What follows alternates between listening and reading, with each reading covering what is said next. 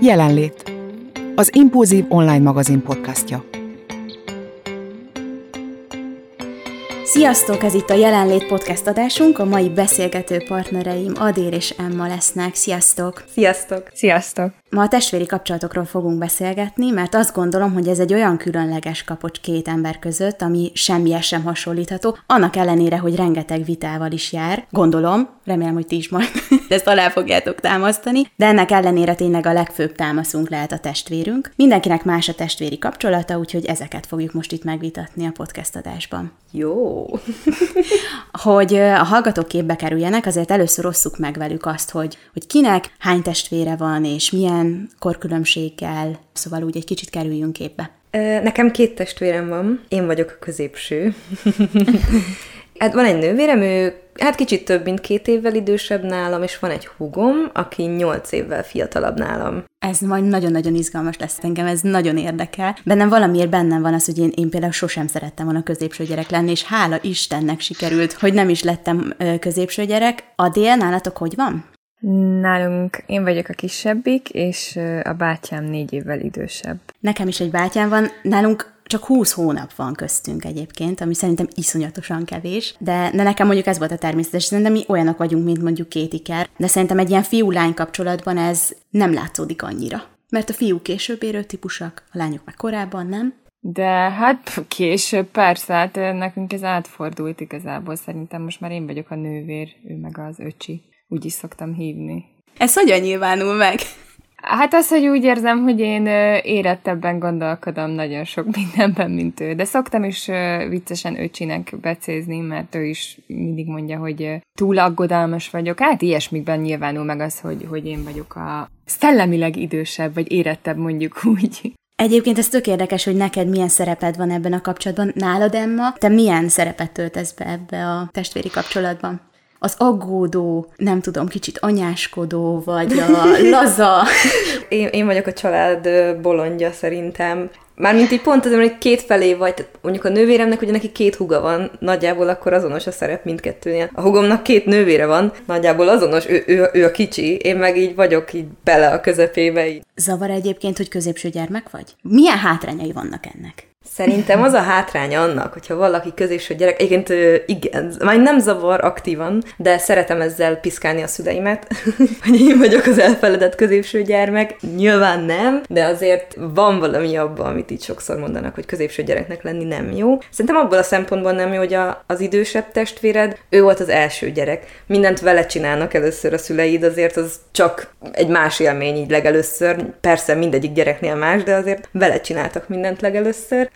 Aztán jön a kisgyerek, a hugod, vagy kistesód, ő meg a család babája marad örökké, tehát ő a kicsi. Te meg ott vagy középen, amikor mit tudom én mondjuk a nagyobbik tesód pont megy középiskolába, a kisebbik tesód pont megy óvodába, vagy nem tudom, te meg így, jó van, menjél felső tagozatba, vagy én nem tudom, hetedikben, vagy nem tudom most így kiszámolni. Úgyhogy, úgyhogy igen, azért így van ennek szerintem egy ilyen pszichológiája középső gyereknek lenni. Én sokszor szoktam emiatt így ilyen panaszkodni, általában általában csak viccesen, meg csipkelődve, de hogy volt már olyan, amikor úgy éreztem, főleg mondjuk fiatalabbként, amikor még nem voltam olyan komoly és érett, mint most, hogy igen, nagy rossz középsőnek lenni. Na, erre még vissza fogunk egyébként érni. Tekerjük vissza egy kicsit az időkerekét, és hogyha a gyermekkorotokra kell gondolni, akkor milyen élmények ugranak be először, ami a testvéretekhez kötődik? Amiket lehet, hogy mondjuk csak mendemondából tudtok, vagy lehet, hogy már saját emlék. Nekem a az esték otthon, hogy együtt játszottunk igazából így ez a pizsamatán, pizsamatán, pizsama idő, meg lefekvési idő, azok körül így mindig Hogyha napközben nem is voltunk együtt, mert mondjuk én oviba voltam, ő meg iskolába, hogy akkor az estéket úgy mindig együtt töltöttük, meg a reggelig.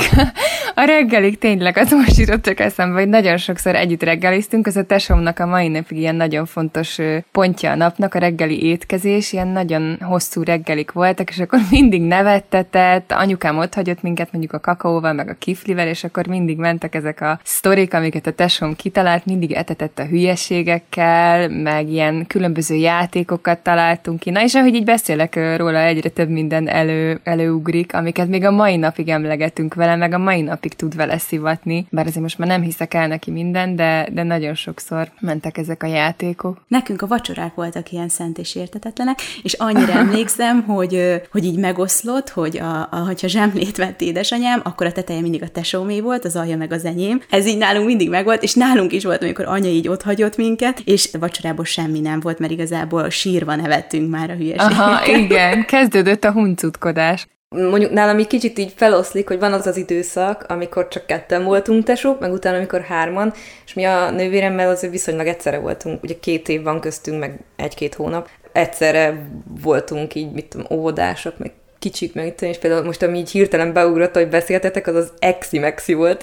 Az amúgy azt jelentette, hogy így összetrutyiztunk homokot, földet, virágokat, mindent vízzel egy kis vödörbe a kertbe, és hogy annyi ilyen saját szavunk, meg találmányunk, meg ilyen kis hülyeségeink vannak, hogy, és nekünk is ugyanúgy, mint a délénknál, hogy ezeket a mai napig így felhozzuk, meg felemlegetjük. Pont ma nosztalgiáztunk egyébként a nővéremmel, hogy annó volt egy ilyen nagyon rocker korszakunk egyszerre mindkettőnknek, és így arról, arról arról emlékeztünk meg ma jókedélyűen, hogy apukánk vitt minket fogszabályozásra, és hogy az autóba valami borzasztó zenét hallgattattunk vele, és hogy ki kellett kapcsolni. De olyan, hogy nagyon sok minden így, ahogy Panna is bedugta a témát, így egyből elkezdtem gondolkozni. Az esti mesék, főleg amikor még ketten voltunk, ugye kisebbek, akkor az ilyen közös esti mesélés az nagyon volt, utána ugye amikor lett a hugom, és mi már nagyobbak voltunk, akkor mi azt már kihagytuk. Ja, nagyon sok minden van. Nálunk meg a diavetítés volt, ami egy ilyen, ó, ó az volt a leges legjobb része tényleg. a napnak. És akkor így bekuckóztunk édesanyámmal, ő mesélt nekünk. Mindig el szoktuk mesélni, és mindig mondja, hogy nem igaz azért teljesen, de az volt a legjobb, amikor tudjátok, hogy egy kicsit bealudt, mert fáradt volt már, és még, még egy mesét szeretünk volna, még egyet, és nem jól olvasta a történetet, és mi javítottuk ki. Szóval az volt a legviccesebb része, de imádtuk a diavetítést. Hát az, az, az nem tudom, ez egy ilyen örök emlék. Meg, hogy mi nagyon-nagyon sokat játszottunk együtt. Tehát ez nekünk ilyen közös élmény volt a kertben, homokoztunk, meg hát természetesen nem babáztunk a tesómmal, meg amúgy sem szerettem a babákat, hanem én plusz mániás voltam, és akkor építettünk céget, én voltam a kis írnok, meg írtam a súlyokat, meg a minden, a tesóm meg billentette az árut, meg hozta, vitte. Szóval mi tök jól el voltunk együtt. Annak ellenére azért beszéljünk csajok arról, hogy tehát én arra is emlékszem, hogy a tesóm engem mennyire szeretett így piszkálni. Tehát olyan kis szurka piszka, és akkor a zsibi. Nekem az ugrik be. Tudjátok, mi ez a zsibizés? Én nem. Hát az a zsibizés, amikor ide az izmodra rákönyököl, vagy rátérdel a tesót, és elkezdi nyúzni. Nem fáj annyira, de azért ö, érzed. Hú, lehet, hogy most a gyermekvédelmisek majd megtalálnak, de már felnőttem, csak úgy mondom mindenkinek, hogy nincsen semmilyen traumám. Jézus. Szóval nálunk ez a zsibizés volt, amit csinált, hogyha kínozni akart. Egyébként mi is nagyon sokat, nem csak verbálisan, hanem fizikálisan is nyúztuk egymást. Ja, jó, hogy. De szerintem ez nem, ez nem olyan nagy baj, hogyha tényleg valaki nem annyira, tehát nem megver valaki, hanem csak harcoltak. Ez természetes gyerekeknél, meg, meg idősebb, főleg fiú-lány testvérnél. Vagy hát nem tudom, mert ugye nem volt más testvérem, csak ez az egy, úgyhogy nincs nagy összehasonlítási alapom, de nem lettek maradandó lelki sérüléseim. Emma, ti azért verekedtetek, nem? Mi, mi, igen, mi, igen. Jó, már nem úgy, hogy most így, hú, akkor most megvertük egymást, de mm, élénken emlékszem egy olyanra, hogy így kb. keresztül kergettük egymást a házon, és akkor szerintem ilyen, ilyen abszolút um, nagyon uh, durva dolgok miatt, mint hogy kölcsönvettem valamiét, amit nem engedett meg, vagy ilyesmi. Meg én például, én például haraptam. Emlékszem, hogy mikor kisebb voltam, én a nővéremet haraptam, mert hogyha ő mondjuk így egy gonoszabb volt velem, vagy nem akart játszani, vagy mit tudom én, ugye én voltam a kisebb, nem tudtam más csinálni. Az egyetlen dolog, amit tudtam, az az, hogy haraptam. E- ezt tudom, hogy, hogy ilyen, ilyet csináltam. De akkor ti például egy óvodába is jártatok, meg egy iskolába, és így folyamatosan mentetek kvázi együtt? Mert hogy én erre emlékszem, hogy, hogy óvodába is együtt jártunk, és mindig ott volt a nagy tesó, aki majd megvéd, meg aki azért egy picit úgy az utat már kijárja, és akkor úgy könnyebb volt mondjuk beilleszkedni, akár gimnáziumba is nekem például, mert mindig ott volt a testvérem. Adél nálad nem így volt? Hát nálam nem, nem. Ugye mi pont váltottuk mindig egymást, és hát ő négy évvel idősebb, szóval az oviból is akkor ment el, a felsőből is akkor, vagy a felső osztályból is akkor ment, amikor én alsóba. Úgyhogy mindig így váltottuk egymást, aztán a gimiben meg ugye mindig az volt, hogy te vagy a, a tesója. Tehát nem ilyen pozitív, pozitív utat taposott. Illetve nem volt semmi rossz, de mondjuk nem volt egy ö, kitűnő tanuló, úgyhogy ö, hát semmi rossz kommentet nem kaptam egyébként, most, hogy kinek vagyok a testvére, csak ö, mindig így váltottuk egymást, úgyhogy nálunk ez pont nem volt meg, ami nálatok, hogy ez a kisebb korkülönbség, és akkor mindig együtt voltatok, de szerintem jobb is. Nálunk ez úgy volt, hogy én jártam ugyanabba az oviba a nővéremmel két évet, mert én már valami két és fél évesen elkezdtem oviba járni, de hát ott ugye külön csoport volt, utána jártunk egy tanévet Waldorf óvodába, ott egyszerre voltunk, mert ott ugye ott ömlesztve vannak a gyerekek, és utána viszont én még óvis voltam, ő meg már elkezdte a sulit, viszont ugyanazokba az iskolákba jártunk, és ugye nálunk csak két osztálynyi különbség volt mindig, mert hogy akkor csak a korkülönbség, Úgyhogy nálunk amúgy mindig az volt, hogy ú, igen, ez egy újabb pólinány, és miután a hugom, vagy a hugunk, ő is ugyanazok, vagy hát ő általános iskolába ugyanoda ment, mint ahova mind a ketten jártunk. Neki, neki volt egyébként olyan dolga, hogy neki meg ki volt kövezve az út. Viszont egyébként valahol rossz is lehetett, mert mi mindketten nagyon jó tanulók voltunk általános iskolában a nővéremmel. Úgyhogy ugye a hugunkhoz már úgy álltak hozzá, hogy na hát ő is biztos jó lesz, úgyhogy valahol sajnálom szegényt, mert így esélyese volt, hogy, hogy ne így a maximumot hozza, mert azt várták el tőle. Úgyhogy emiatt bocsánat tőle így utólag is. Adél neked meg felül kellett írnia. a... Jaj, hát én nem éreztem ilyen kényszert, hogy most felül vagy alul múljam. Én a... hoztam, amit tudtam. Nem volt így nyomás rajtam, hogy most jobban teljesítsek, vagy, vagy rosszabb leszek. Úgyhogy ez nem zavart soha. Beszéljünk egy kicsit a korkülönbségről. Ugye, ahogy mondtam, nálunk 20 hónap volt, ez nagyon-nagyon pici. Az Adélnál az a négy év szerintem az egy olyan, az egy olyan pont jó, olyan ideális szerintem. Aha, szerintem a két év sem rossz, vagy minél közelebb vagytok. Mondjuk, ha ilyen tíz évvel lett volna idősebb, akkor lehet, hogy nem lett volna ilyen jó a viszonyunk, vagy nem tudtunk volna ennyit együtt játszani, mert akkor ő már nagyobb lett volna. Szerintem ez ilyen ideális még ez a négy év. Hát amúgy szerintem a tökéletes korkülönbség az az, ami köztem és a nővérem között is van. Ez a, hát 90 december, ilyen 93 februári, szóval két év. És nagyon sok ö, osztálytársamnak egyébként ugyanígy volt, és vol, van is olyan oszt, volt osztálytársam, akinek meg az idősebb tesója, a nővéremnek volt osztálytársa. Szerintem ez egy tök jó korkülönbség, azért, mert nagyjából együtt nőttök föl úgy végig. Egyedül a tínédzserkorban volt egy időszak, amikor úgy szétment a kettő, tehát hogy nővérem előbb lett ugye tínédzser, mint én, közben megszületett a húgunk, aki meg ugye kisebb volt, és akkor én voltam az, aki lement a, a kishúg szintjére, nővérem meg volt a lázadó tínédzser, úgyhogy ott úgy szétment, de ez a két év szerintem tökéletes, meg így, így felnőtt fejjel is azt mondom, hogy tökéletes. Hát igen, amit Adél is mondott, hogy azért az a tíz év a hugom meg a nővérem között szerintem jobban meglátszódik. Most már jobban utolérték egymást azért, ugye így egyikük 20, másik meg mindjárt 30, de ott kisebbként ott, ott, ott igen, tehát hogy ott nem nagyon volt játék a nővérem meg a hugom között, ott tényleg én voltam az, aki hol az egyikkel, hol a másikkal bandázott inkább. De bocsánat, még egy kérdés, te örültél a kis tesónak? Nagyon rossz a memóriám egyébként, és a két testvérem a memóriám, nekem ők szokták így mondani a dolgokat. De én úgy emlékszem, hogy vártam, mert arra nagyon emlékszem, hogy a nevet mi, mi találtuk ki a hugomnak, és így tök aktívan részt vettünk a folyamatban, hogy mi legyen a neve, és ami most a neve, azt, azt is mi választottuk, vagy hát a nővérem talán így főleg. De arra emlékszem, hogy a nővérem annyira nem örült a kisúnak, ugye ez, ezen ő már egyszer átment, hogy született egy kis tesó, mert mindig is azt mondták, hogy a nővérem tökéletes egy kellett volna, és volt olyan, hogy mielőtt megszületett a kisúgom előtte pár héttel így félrehívott a nővérem, és azt mondta, hogy most elmondom neked, hogy innentől kezdve velünk ám nem fognak annyit foglalkozni. és így lettem ma. Nem. Bár mondjuk tudod, mint középső gyerek, a hányattatott sorsú középső gyerek velem mindig is így volt. Nem, ez vicc. Ez csak vicc. Adél, te érezted azt, vagy éreztették veled azt, hogy a nagy tesó nem is az, hogy azzal a nagy dolgok történnek, hanem az a sokkal mondjuk szigorúbbak a szülők, mint mondjuk a kicsivel, akit kicsit jobban elkényeztetnek. Szóval voltak ilyenek nálatok? Hát nem, valahogy anya ezeket szerintem jól csinálta. Igazából, ha volt is ilyen, hogy kivételezett velem, akkor az azért volt, mert kiharcoltam valami ilyen nagyon aljas módon hisztisztem, vagy nem igazat mondtam. Szóval az inkább a, a saját saram, hogyha, hogyha nekem megkegyelmeztek, vagy inkább a pici lányt látták bennem, mert biztos, hogy nagyon jól el tudtam játszani, és a tesóm meg közben gondolom gonosz szemekkel nézett rám, hogy hogy lehetek ilyen sztenyó. Úgyhogy Nem, szerintem ezeket jól csinálták. A nagyszüleim is, a szüleim is, nem, nem volt ilyen kivételezés. Igazából valamiért egyszer, amikor megtudtam, hogy mi ez az örökbefogadás, akkor én a fejembe vettem, hogy engem biztos, hogy örökbefogadtak, mert hogy nem láttam babakori fotókat magamról, ilyen nagyon újszülött fotókat, és akkor a tesóm meg ugye hát ezen kapott az alkalmon, és akkor rá, rá játszott még, hogy hát akkor tényleg el kell, hogy mondja, hogy valóban engem örökbefogadtak, ő nem látta anyát terhesnek, és hogy engem úgy hoztak haza egy nap a semmiből, és akkor ezt utána évekig mondta még, mikor már nagyobb voltam, akkor is megpróbálkozott vele, és akkor volt, hogy így elbizonytalanodtam, de aztán anya mindig mondta. Aztán a végén már anyukám is azt mondta, hogy ja, tudod, mi persze, hát örökbe fogadtunk, és akkor mivel ugyanúgy szeretlek, nem? Úgyhogy ez már azóta is ilyen családi hülyeség, hogy szoktuk ezt mondani, hogy örökbe fogadtak, de igazából nem. Úgy tudom, hogy nem. Úgy tudom. Napig, ha valaki tud valamit, szóljon. Há, jobb nem tudni.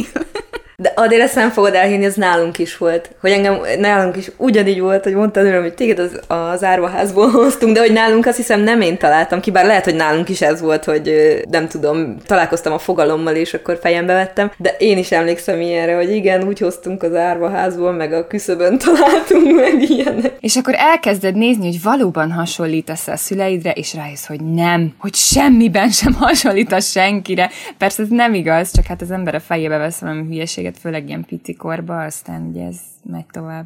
Mondjuk mi ezzel még a mai napig poénkodunk, mert a hugom meg a nővérem nagyon-nagyon hasonlítanak, tehát ők igazából simán elmennének ikreknek néha bizonyos szögből szerintem. Én viszont máshogy néz, ők inkább apukámra hasonlítanak, én meg inkább anyukámra, és van olyan, amikor így hárman vagyunk egy képen, még akár így pár évvel ezelőtt is, és, és így azon rögünk, hogy hát engem tényleg örökbe fogadtak, mert én nem nézek ki úgy, mint ők egyedül. De ezt külső szemmel, Emma, megmondhatom neked, hogy totál ugyanúgy néztek ki, szerintem. Legalábbis az én véleményem szerint, amilyen fotókat láttam rólatok, nem sokat mondjuk, de szerintem nagyon hasonlítotok. Beszélgessünk arról, most már úgy is említettük így a személyiségeket, meg hogy ki milyen volt, hogy ö, ti milyen hasonlóságokat vesztek észre a testvéretekkel, mi az, amiben abszolút különböztök. Hát, hogy például olvastam egy kutatást, hogy a, az agyműködésünk a testvérünkkel nagyon hasonló, de hogy a személyiségünk az teljesen ellentétes is lehet akár. Én mindig felnéztem a tesómra, meg bármit csinált, én mindig ugyanazt akartam csinálni, akkor is a fiús dolog volt, a zenében is, az öltözködésben is, ez is egy ilyen családi dolog, hogy ha hiszitek, ha nem, de rengetegszer elcsortam a ruháit, és abba voltam, pedig tudom, hogy fiú, meg hogy ez hogy lehet, de ilyen pulcsiait, meg pólójait, amikor volt ilyen fiús korszakom, és azt hittem, hogy én, én is nem rocker voltam, de nem tudom, ilyen nagyon, nem tudom, ilyen deszkás akartam lenni, vagy nem is tudom, mi akartam lenni, bármi, csak az, ami a tesom, mert hogy ez biztos nagyon menő, és akkor felhúztam a kockás ingeit, elloptam, meg a, még a farmerját is tudtam hordani. Nem tudom, hogy hogy volt ilyen, hogy egy méret voltunk, vagy hogy én belefértem abba, amibe ő, de hogy így rengeteg ruháját, és akkor mindig jött, és megtalálta a szekrényembe a cuccait, aztán mérges volt, de a mai napig egyébként szoktam a pulcsiait elvenni, vagy táskája, vagy akármi. Úgyhogy erre nagyon harap, persze nem ö, igazi ez, vagy nem ö, őszinte, csak ilyen hülyéskedés szinten. Aztán nem is tudom, mikor lett ez, amikor ö,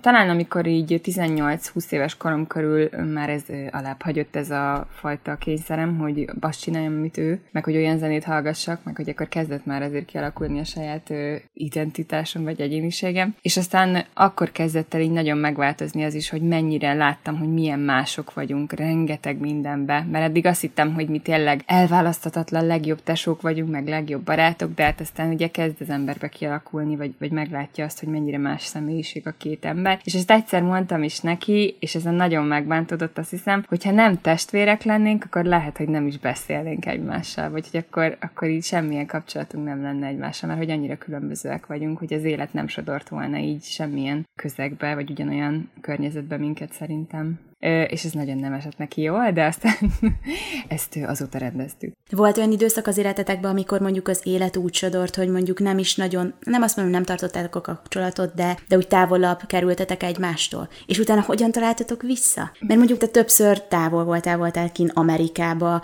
aztán kiköltöztél Angliába, tehát hogy gondolom azért a távolság is megváltoztatja két testvér között a kapcsolatot, meg minden más is, életkörülmény, élethelyzet. Igen, de valahogy ez, amikor ő elment főiskolára, ugye akkor került el először el otthonról, hogy nem volt ez, hogy minden találkoztunk, és akkor valahogy így hozzászoktunk. De telefonon például mindig beszélünk, legalább hetente egyszer-kétszer, vagy most írogatunk egymásnak, úgyhogy így nagyjából tudom, hogy mi van vele. Valahogy megszoktam. Olyan nem volt, hogy így nagyon megszakadt volna, persze voltak összezörrenések, de azért így mindig ez az, amire tényleg azt mondják, hogy a vér nem válik vízé. Szerintem ez olyan dolog, hogy a, hogy a családtagodnak, ha csak nem történik tényleg valami olyan extrém dolog, de ez meg akkora butaság szerintem bármi ilyesmin is összeveszni, mert ki, ha nem a családod, vagy a saját véred? Ki az, akivel tényleg az utolsó szálig kapaszkodhatsz, meg bízhatsz benne, meg aki átsegít a, a nehézségre, hanem a saját családod, és tényleg ez a testvéri kötelék, most, hogy így beszélünk róla, egyre világosabbá válik, hogy mennyire erős. Számítani mindig tudtam rá, meg ő is rám, azt hiszem. Igazából szerintem én is azt tudom mondani, mint az Adél, hogy szerintem a mi testvéri kapcsolatunk legalábbis olyan, hogy be lehet, hogy mondjuk azért, mert épp úgy hoz az élet, nem tudunk beszélni egy hétig, vagy kettőig, vagy akármi, de ugyanonnan tudjuk mindig folytatni, ahol abba hagytuk, mint hogyha fél perce hagytuk volna abba a beszélgetést, vagy nem tudom, meg tényleg az, hogy én is tudom, hogy mindenbe, vagy mindig számíthatok rájuk. Nekem volt most azért egy elég nehéz időszakom, és például a nővérem nekem nagyon-nagyon sokat segített, úgy, hogy nem tudom hány száz ezer kilométernyire van tőlem Barcelonában, és most már nem láttam nagyon-nagyon régóta, de, de hogy ez, ez, ez egy olyan dolog, ami szerintem tényleg ilyen földrajzi határokat, meg mindenféle határokat átível azért hála a modern technológiának azért így tudunk beszélni, meg nem tudom, nem akarom én ezt ilyen biztosra venni, meg hogy ez, ez adottnak venni, uh-huh. vagy mhm. hogy mondjam, hogy én tök hálás vagyok érte, főleg így az utóbbi, nem tudom, fél évben tök átértékeltem a testvéri kapcsolataimat, és nagyon-nagyon hálás vagyok értük, meg tudom, hogy nem mindenkinek van így, de hogy valahol meg tudom, hogy ez egy abszolút feltétel nélküli szeretet, így, uh-huh. ezt jól fogalmazom? Uh-huh. Én igazából el nem tudom képzelni, hogy, és tudom, hogy nagyon sok emberrel megtörténik, de én nem tudom elképzelni, hogy mondjuk ne beszélje, ne álljak szóba a testvéreimmel. Hú, nekünk erre édesanyám mindig felhívja a figyelmet, hogy szeretné, hogy benne ez, ez úgy él, hogy, a, hogy mi ketten a testvéremmel bármi is történjék, akkor mindig is tudjunk egymásra számítani, és ez, ez így sokszor hangsúlyozza is, és, és ez, én lehet, hogy kicsit idealizálom is így a testvéri kapcsolatot, és van bennem egy fél, nem tudom erre majd mit mondtok, hogy, hogy egy kicsit aggódom, hogy azért nem minden nap aggódok ezen, csak hogy van bennem egy ilyen érzés, hogy, hogy ugye, ugye ha a testvérem élete egy olyan fordulatot vesz, nem akarok példákat mondani, de bármi történjék is vele, vagy olyan szituációba kerül, ami mondjuk a kapcsolatunk rovására megy, akkor vissza fogjuk-e tudni fordítani azt, és fogunk-e tudni ugyanúgy egymásra számítani, és ö, nem alakul ki egy olyan kapcsolat, ami, hát hogy mondja, nem is tudom milyen kapcsolat. Tehát, hogy Távolság tart? Igen, igen, hogy, hogy én Ridegel. annyira szoros köztünk ez a kapcsolat, hogy én, én egy kicsit úgy félek, hogy ugye, ugye ez 10-20 év múlva is egy ilyen erős kapcsolat lesz, vagy legalább ennyire erős kapcsolat lesz. Szerintem biztos. Mert hogy annyi negatív példát látok én is. Én tapasztalatból mondom, hogy nekem nagyon sokszor volt, mert meg szerintem neki is, hogy, hogy úgy voltunk egymással, hogy úristen, hát hogy lehetsz ilyen? Most teljesen mindegy, hogy mi történt. És tényleg voltak, hogy hetekig is inkább kerültem, mert hogy mindig, mindig csak felzaklatott a dolog, hogyha valami konfliktusunk volt. De aztán mindig megnyugszunk, és valahogy mindig elsimulnak ezek a dolgok. Nem tudom, minek kell ahhoz történni, mert én például nem nagyon ismerek olyat, aki nincs jobban, te- illetve hát ez nem igaz, vannak olyanok, akiket ismerek és elridegültek, de ugye a közvetlen környezetemben valahogy mindig azt látom, hogy a testvérével azért mindenki jóba van, vagy legalábbis beszélő viszonyban, aztán biztos, hogy vannak kivételek. De valahol ott szerintem a gyerekkorba lehet visszamenni ilyenkor, vagy nem is tudom, hát nem akarok ilyen filozófálásokban menni, hogy a szülő nem vagyok, ezt nem tudhatom, hogy, hogy a nevelésen múlik-e valamelyest a dolog, de biztos, hogy annak is köze van hozzá, meg egyébként nekem is szoktam mondani anyukám, hogy, hogy ő azért nagyon örül, hogy bármi lesz is, bárhogy is alakul az életünk, mi mindig ott vagyunk egymásnak. Egyébként ti a testvéretektől elfogadjátok a kritikát? Vagy ha mondjuk beleszól az életetekbe? Az enyém szokott. Jó, remélem nem hallgatja Na, na, hát jó, most. hogy szoktak. Hát Fú. Ez egyik kedvenc hobbim. Imádom a reakciókat. Gondolom sose fogadja meg a tanácsodat. Á, mindig ellenállásba ütközök, viszont ebben az a vicces, hogy amikor mondok neki kritikát, akkor oh, Adél, úristen, hagyjál már, nem már. Most ezt komolyan gondoltad? De tényleg? És aztán eltelik egy kis idő, mit tudom én, bármiről van szó, egy-két nap, egy-két hét, egy hónap, és azért látom az eredményét. Tehát ha nem is azonnal dacból, vagy büszkeségből, vagy mit tudom én miből nem fogadja meg a tanácsomat, azért később vagy látom az az eredményét, vagy pedig azt mondja, hogy hát jó, jó, tényleg igazad volt, na, most, most fel akarod hozni, az orrom, orrom alá akarod dörgölni? És fordítva? De hát én még ellenálló vagyok, azt hiszem. De lehet, hogy ezért, mert ő nem is akar beleszólni a dolgaimba, csak én vagyok ilyen ö, zsémbes és macerás. Nálunk azért elég jól működik az szerintem így a mi kis családi magvunkban, hogy én nem szólok bele az életedbe, úgy csinálod, hogy akarod, meg tanulsz majd te a hibáidból, meg mi így is úgy is szeretünk, de hogy amúgy egymást tudjuk a legjobban oltani és alázni és brutális módon, oh. de szerintem Szerintem azért is, mert a tesódnak tudod megmondani így a legőszintébben az arcába a dolgokat. Valahogy annyira őszinte kapcsolat van köztetek, meg hát együtt nőttetek fel, és ismeritek egymást, hogy, hogy én a hugommal nagyon jókat tudok veszekedni, és akkor utána lehet fél óra múlva már nem tudom, együtt röhögünk a kanapén, vagy valami, és ez a jó benne. Tényleg az, hogy most hogy éld az életed, azt nem, mi nem mondjuk meg egymásnak, de azért oltani, azt nagyon tudjuk, meg hogy lehet ilyen hülye, meg úristen, ezt most komolyan gondoltad, mm-hmm. meg, meg nekem a, a hugomnak elég um, vehemens a temperamentuma, vagy hogy is mondjam, és így imádom mm-hmm. cukkolni, ő is imád visszacukkolni, mikor én vagyok mondjuk hiszt is, és ez, szerintem ez az ilyen sport. Á, mi is nagyon sokat vitatkozunk egyébként, de mondjuk nekem szokott a tesóm olyan kis előadásokat tartani. Az élet nagy dolgairól. Azt szeretem a legjobban. Panna, beszélnünk kell. Ú, már, tudjátok, már, már rosszul érzem, hogy ebből mi lesz, és ilyen fél órás stand leadja, hogy akkor ő most mit, hogy gondol, és akkor olyan kérdéseket tesz föl, hogy fú, csak pislogok, de fordított esetben ritkán van. Tehát én azért nem mondhatom meg a tutit, mert ugye én vagyok a kisebb, meg ugye a tapasztalatlanabb. De azért én megszoktam. Tehát azért azért oda mondom a dolgokat. Meg akkor anya mellém áll egy kicsit, és akkor úgy nagyobb a hatása. Aha. Mondjuk nálunk ez tök jól működik, hogyha így megpróbálná szerintünk akármelyikünk, akármelyikünkkel ezt a, na majd én most megmondom neki, neked a tutit, hogy halára cikiznénk a másikat. De egyébként most erről így valahogy pont eszembe jutott, hogy az viszont nekem, nem, nem nekem, hanem nekünk mondta a, hugunk, hogy valahol tök jó, hogy mi annyit hát nyöztettük, vagy nem tudom mit mondjak rá, tehát azért meg lett edzve a kis csaj rendesen két ilyen kedves nővér mellett, mert például iskolába egy csomószor ő, ő mondjuk amiatt nem ment bele mondjuk olyan konfliktusokba, vagy amiatt nem lehetett. Azért valljuk be, a kisgyerekek gonoszak, tehát egy általános iskolában ott történnek a legbrutálabb lelki terrorok, és hogy ő azért nagyon sokszor ezt tök jól le tudta kezelni, azért mert, hogy mondjuk őt csúfolhatja valaki, ő otthon kapott tőlünk olyanok, olyan beszólásokat, hogy neki az nem fáj, ő, ő már le tudja ezt kezelni, úgyhogy ez valahol jó, hogyha az embernek van két ilyen kis nyöztetős nővére.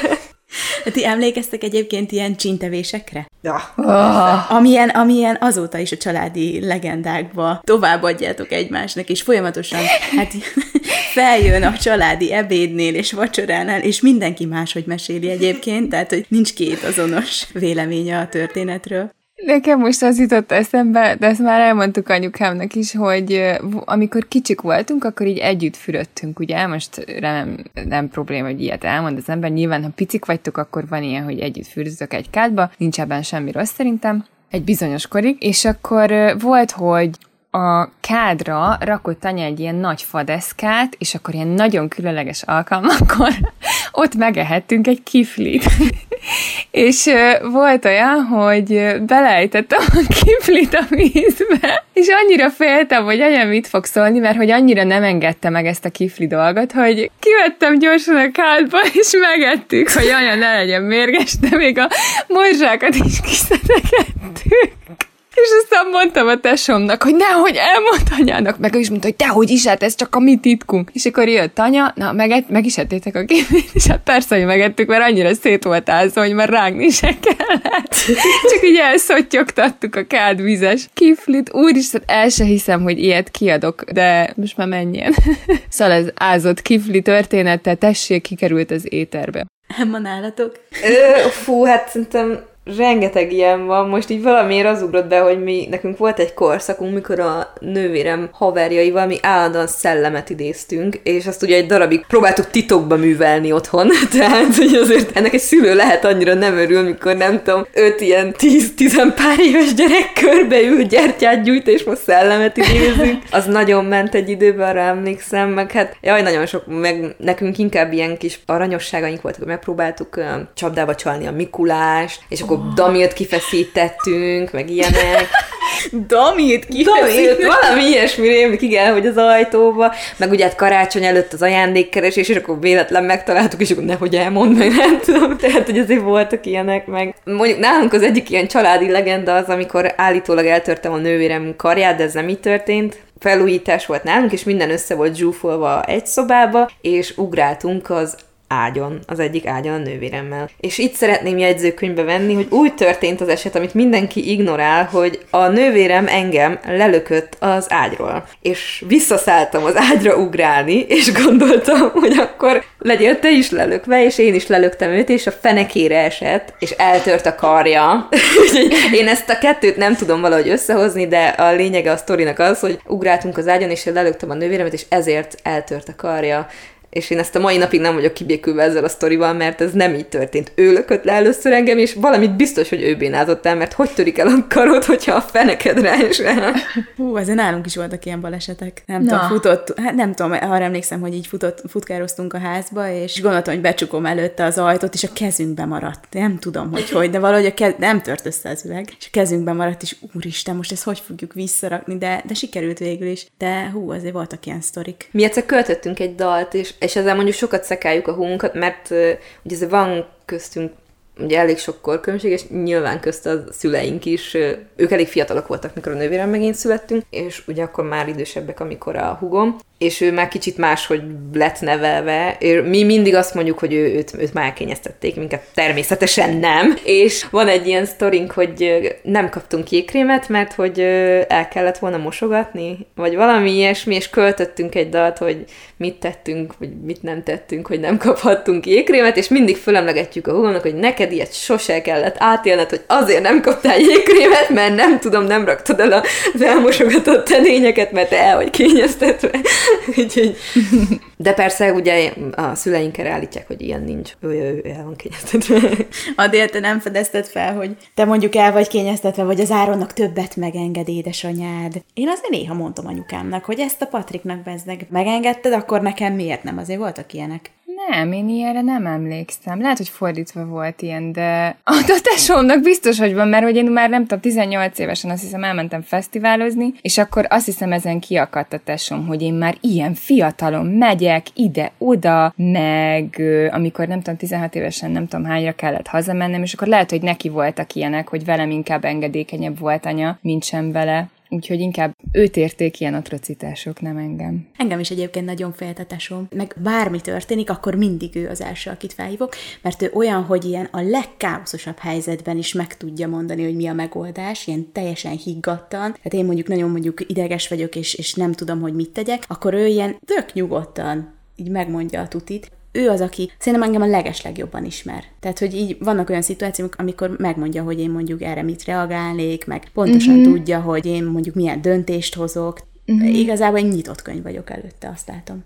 És most ezen gondolkozom, hogy lehet, hogy, hogy beszéltünk sokszor a változásról, meg hogy az ember mennyit változik, de valóban én is most, ahogy ezeket mondtad, arra gondolok, hogy a tesóm még mindig mindenkinél jobban ismer, és akkor valahol ez arra ad visszaigazolást, hogy lehet, hogy egy csomó ideje nem változok. Úgyhogy valóban a, a testvér ismeri legjobban az embert. Ez szerintem is tök így van, amit mondasz, mert én egyetértek, hogy, hogy a tesóim ismernek a legjobban, és biztos azért, mert hogy a szüleiden kívül azért csak velük töltötted együtt a legtöbb időt. Mi is szerintem attól függetlenül, hogy mondjuk a nővéremmel jó, ha évente háromszor találkozunk személyesen. A hugom az más, mert vele azért sokkal fizikailag közelebb vagyunk egymáshoz, de szerintem mindketten egy arcrezdülésemből le tudják vágni, hogy most én bennem éppen mi zajlik, mondjuk az viszonylag könnyű, mert az én arcom az egy nyitott könyv, de, de igen, igen, szerintem ők azért már így ilyen hanglejtésből tudják, hogy most neked most így eleged van az életből, vagy nem tudom, te most beszóltál, mm. pedig mosolyogsz, úgyhogy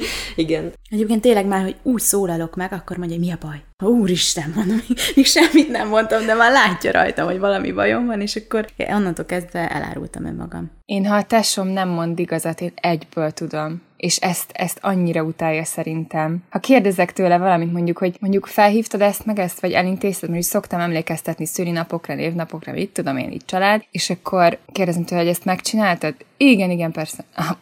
Áron, nem. Jó, jó, majd elintézem, de, de tényleg, ilyen tízből kilencszer tudom, ha nem mond igazat. Mondjuk olyan sokszor nincs, vagy olyan sokszor szerencsére nincs ilyenre alkalom, de, de tudom, hogyha ha nem mond igazat, felismerem a hangján. Eltávolodásnál szerettem volna az Adélt megkérdezni, hogy a kapcsolatotokra hatással van az, hogy mondjuk az Áronnak milyen párja lesz? Jaj, jaj, hát a legnagyobb kritikusabb barátnőinek az jelen. Én vagyok. Tehát amióta barátnői vannak, vagy voltak, én aztán mindig, hogy úristen, ez itt mi, az ott hogy, ez itt miért, ő itt kicsoda, és mi, ú, hát borzasztó, és ezt rettenetesen utálta. Aztán fel is hagytam vele. Úgyhogy azóta már barátnők, tehát, hogy próbálsz valami jó kapcsolatot kialakítani mondjuk a testvéred? Ja, párjával? persze, mindegyik, szerintem mindegyik barátnőjével jobban voltam, vagy hát volt valamilyen viszonyom, csak akivel nem, arról meg megmondtam a véleményemet. De itt soha nem volt ilyen furkálódás, nem, nem gonoszkodni akartam én ezzel, csak nem is tudom, hogy mi volt bennem mindig. Lehet, hogy ilyen ö, testvéri féltékenység, vagy, vagy nem is tudom, minek nevezik szerintem ez ilyen normális testvéri reakció. Hogyha lány testvérem lett volna, akkor valószínűleg lehet ugyanígy lett volna a fiúkkal. Hát csajok, én ehhez nem tudok hozzászólni. Nálunk mondjuk, ami hogyha így a nemből adódik, szerintem az az, hogy szerintem az is közrejátszott hogy egyébként mindhárman eléggé feministák vagyunk, szerintem ezt kimondhatom már, mint hogy olyan értelemben, hogy ez a girl power, ez rá a jó szó, és hogy, hogy szerintem a, ebben az is szerepet játszott, hogy azért három vagy hát négy, négy nő, lány volt otthon állandóan ugye anyukámmal együtt. Hogy ez például tök jó. Mondjuk most így valahogy még ehhez kapcsolódóan is ugrott be nekem, hogy ugye egymást mi nagyon sokat oltottuk, meg másoknak mondjuk én is voltam a tesóimat, hogy mondjuk nem tudom, a páromnak kifikázom a hugomat, vagy akármi, de olyan érdekes, és nem tudom ti ezzel hogy hogy én mondhatok bármit a tesóimról, de próbálja meg valaki más, hogy csúnyát mond róla. Egyből, mint egy sárkány, hogy azt hogy mondod? Azt nem jól látod.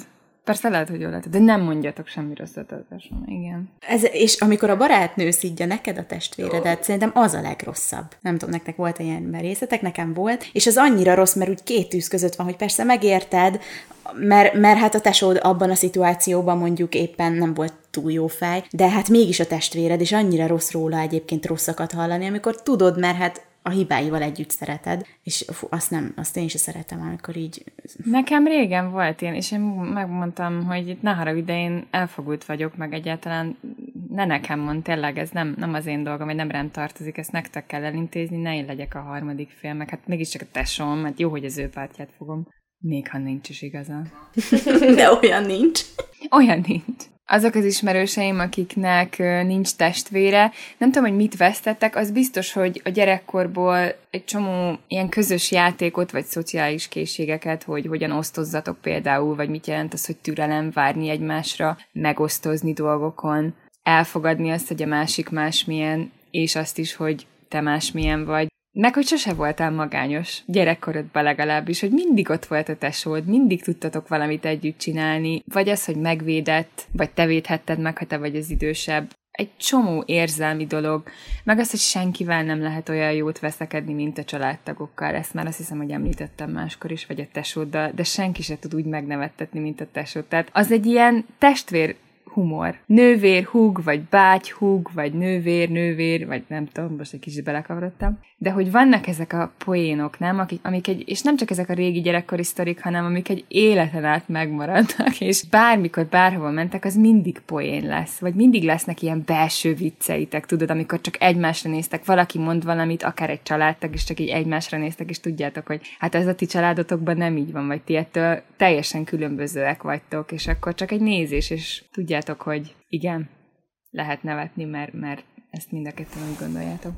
Ez így, így van, igen. Szerinted miért jobb a lány testvéredben, mint a fiú? Hát nem tudom, mert nem volt sose fiú testvérem.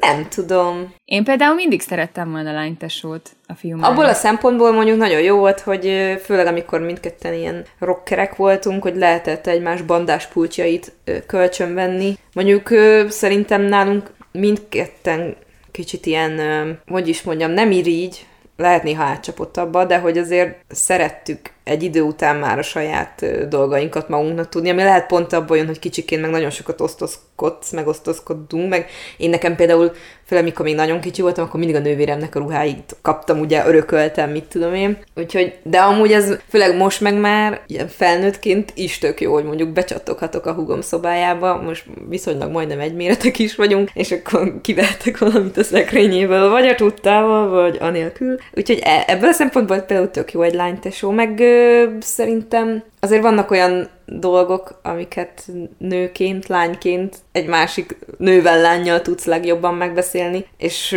nekem erre mindig van két emberem, akiknek feltehetek bármilyen kérdést, legyen az vagy lelki, vagy fizikai, vagy bármi, és így nem kínos, és nem gáz, és nem fog kiröhögni, és, és ez tök jó. Nekem meg pont az jutott eszem, hogy milyen jó néha nők között megbeszélni ezeket a dolgokat, amik, amiket így említettél, de milyen jó az, amikor egy férfi szemével is látod, hogy egy-egy szituációban mondjuk egy férfi hogyan reagálna, és akkor a testvéred így rádöbbent, hogy úristen, hát teljesen máshogy gondolja egy nő, mint egy férfi, és hogy én például ebből is így sokat tanulok, hogyha mondjuk így beszélgetek a testvérem, és rájövök, hogy ezt mondjuk máshogy látja egy férfi, mint egy nő ezt a szituációt. Nekem általában ilyenkor nem ilyen szépen mondja, hanem az, hogy hát te nem vagy normál. Mondjuk azt mi is mondjuk egymásnak.